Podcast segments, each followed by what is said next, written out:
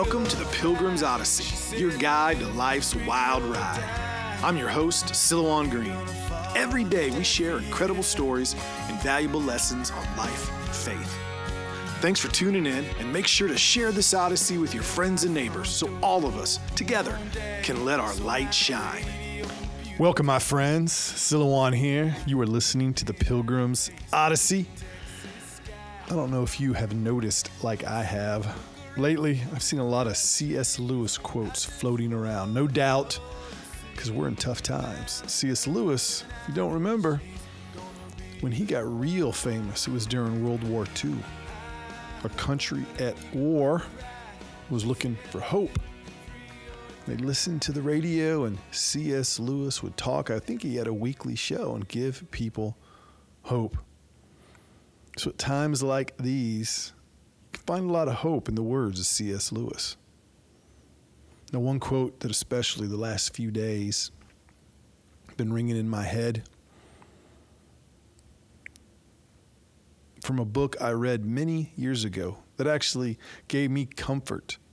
Not that the book itself necessarily ends with a lot of comfort, but it reminds you that you're not alone in feeling this way. From his book, A Grief Observed, no one ever told me that grief felt so like fear. Man, isn't that true? Because you want grief to end, but fear paralyzes you. And grief almost leads you to that feeling without knowing it.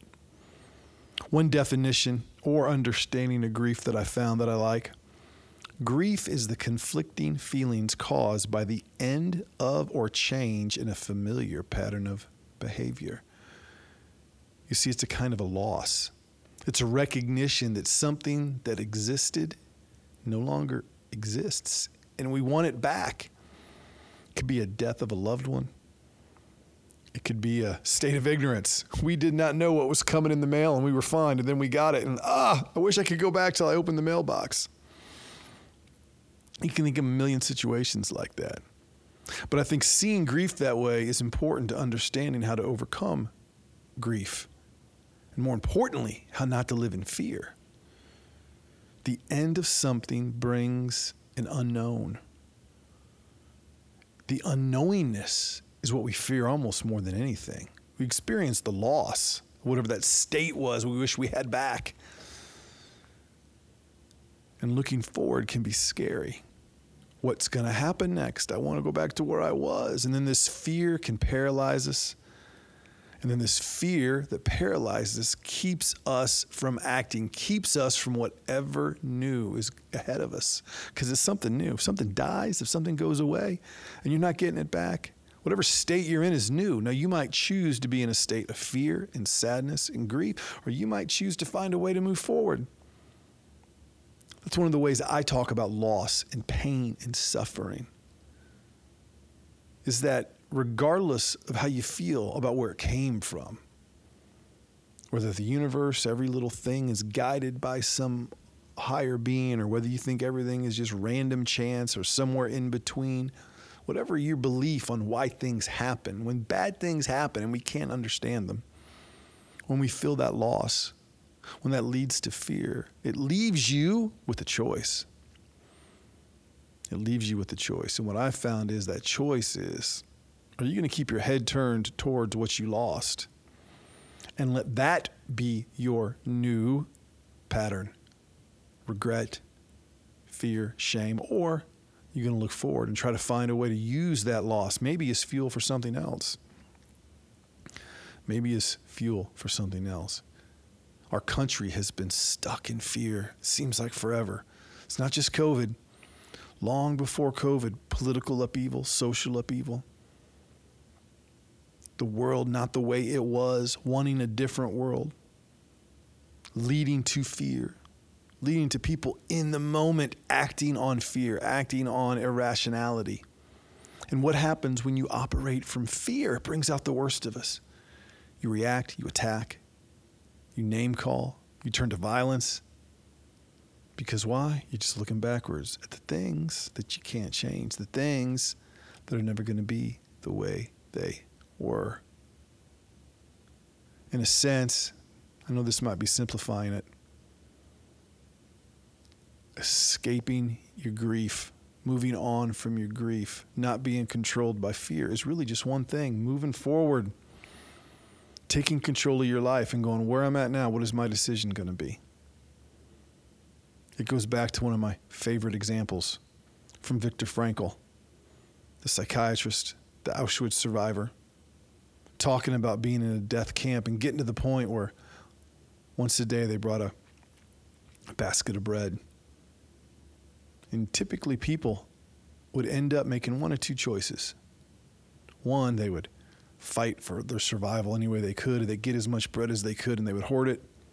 And the other type, wait their turn, get their piece of bread, split it, and give it to somebody who's too weak to get up and get their own bread. And the difference between those two, the decision they made. That's it. The decision they made. The decision to hoard the bread, the decision to give it away. And when the war was over, and Viktor Frankl was able to look back at his records because the Nazis love records. And because Viktor Frankl was a psychiatrist and a researcher, they had him keep records of who died, when they died, how they died. And he kept little notes. Were they a give the way bread type of person or a hoard the bread type of person? And he discovered something that those who gave their bread away lived longer. There's a lot of ways to look at that. One way, obviously, is that meaning, purpose, give us a will to live, that in any moment, no matter how bad it is, we have a decision to do that. Another way to look at this is this you got a choice. Am I going to move forward? am I going to move backwards? Or worse, you don't really want to go either direction. You're just trying to hold on to where you are. That's kind of what the person that gets all the bread they can. It's almost like I'm going to survive in this moment as long as I can. Where the person who's giving their bread away, it's kind of a conscious decision to say, I'm going to make the most of this situation. I'm going to find good in the situation. I'm not going to forget my humanity. And they move forward. Well, we need to be doing the same thing. There's so much in our world that it's easy to point the finger at, to despair about, to live in fear, to look at everything that's changed. What else is going to change? What's going to happen in my life? And then, ah, you quit making decisions. You quit looking forward, but you have to to the bitter end. My friend, you aren't living in a death camp, but even in a death camp, you can make decisions. You can make decisions to live the best way humans can live, helping another, giving things away.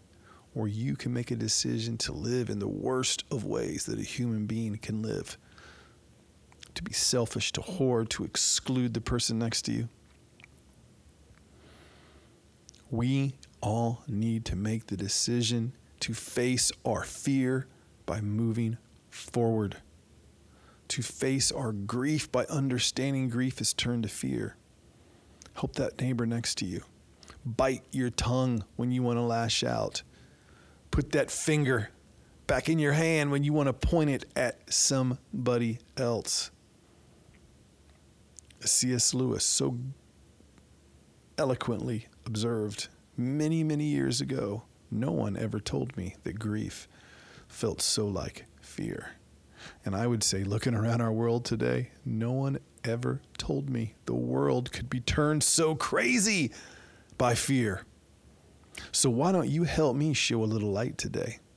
Make a decision, regardless of what circumstances you might find yourself in today, and give a little love to the world. Give a breadcrumb away. Do something kind for that person in the street. Call up an old friend meet somebody with a grumpy face with a warm face, do some proverbial random act of kindness, you know, the kind no one really sees, but the ones that are at the receiving end of it never forget. I'm going to go home today. I'm going to hug my wife. I'm going to bounce my kids around. I'm going to tell them stories. And I'm going to make a decision to live in love and moving forward, not in fear and looking backwards. So until next time, my friends, you do the same. Keep those eyes open, aim high, spread your wings and go in one direction forward. And keep your eyes on the things that matter family, faith, community. I'm your host, Silouan. Until next time, peace. You've been listening to The Pilgrim's Odyssey. Make sure you comment, share, and like this podcast so all of us together can let our light shine. For books, videos, and more content from me, your host, please visit Silouan.com. That is Silouan, S I L O U A N.com. Until your next visit on the Pilgrim's Odyssey, I'm your guide on life's wild ride, Silouan Green.